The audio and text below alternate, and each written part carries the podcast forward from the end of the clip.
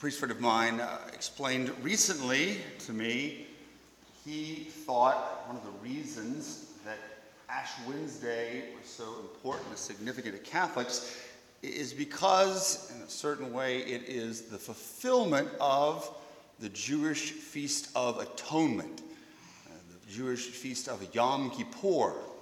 And this was the one day of the year that the priest could enter the Holy of Holies in order to offer sacrifice not only for his sins, but the sins of the people.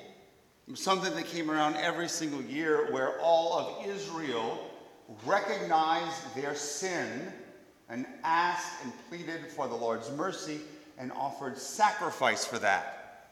It was a feast that probably came a little bit later in the Jewish history and the calendar, and it was composed of the priest would take a bull and sacrifice it and spread its blood in the Holy of the Holies to make up for his own sin, in a certain sense, you could say, to cleanse the temple.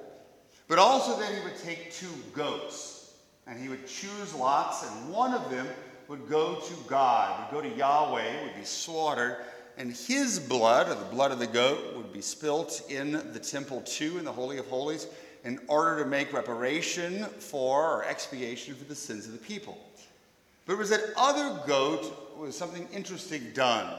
Does not you not see a lot in other cultures where that goat would have the priest place his hands on him, and in front of God, God would transfer all of the sins of the people onto that goat, the scapegoat. And then that goat would be led outside of the walls of the city to go into the desert, to be given away or put outside of the city where the sins could not be retained inside of the city. And so, how, though, is that fulfilled? How do we see this fulfilled, this feast today? Well, obviously, it is not so much in the ashes or our prayers that the sins are forgiven, but from the blood of the Lamb.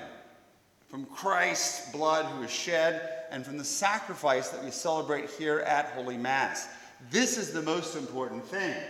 Not the reception of the ashes, but the sacrifice of the Eucharist that expiates our sin, both of priests and of people. But where do we see the fulfillment of that scapegoat?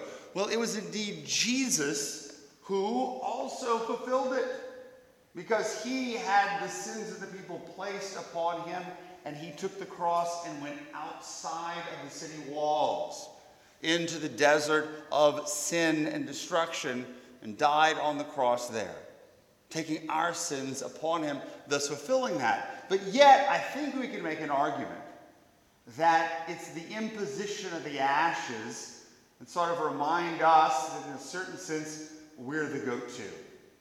Not that we take on the sins of anybody else, but those ashes are a symbol, yes, of our death, our mortality, but also from our sin. A sin on our souls, the sins that we commit and the effects they have on our lives and the lives of others. And from this Mass, we are sent outside of the walls of the church, outside of the sanctuary where everyone can see us. And indeed, maybe we think, well, people see us with the ashes and say, oh, that's a Catholic. They went to Ash Wednesday Mass today. But instead, it really should be a sign to everybody else that we're sinners, that we're in need of the Lord's mercy. Now, granted, a lot of people probably gave a lot of sign to people yesterday that they were sinners. But this is something different. When we look at others' ashes and when they look at us, it is a reminder that we are sent outside and that we are sinners and in need of mercy. To wipe those sins off, to give them to Jesus, and to be able to come back to the Holy of Holies, to be able to receive the gift of the Eucharist, to be able to enter into this great season of Lent as we prepare for the fulfillment of the great feast of Passover.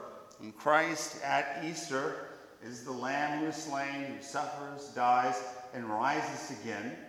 And us returning back to Jesus in the hope that through this period of fasting, penance, and almsgiving, that we will be ready to share in the Lord's resurrection. Amen.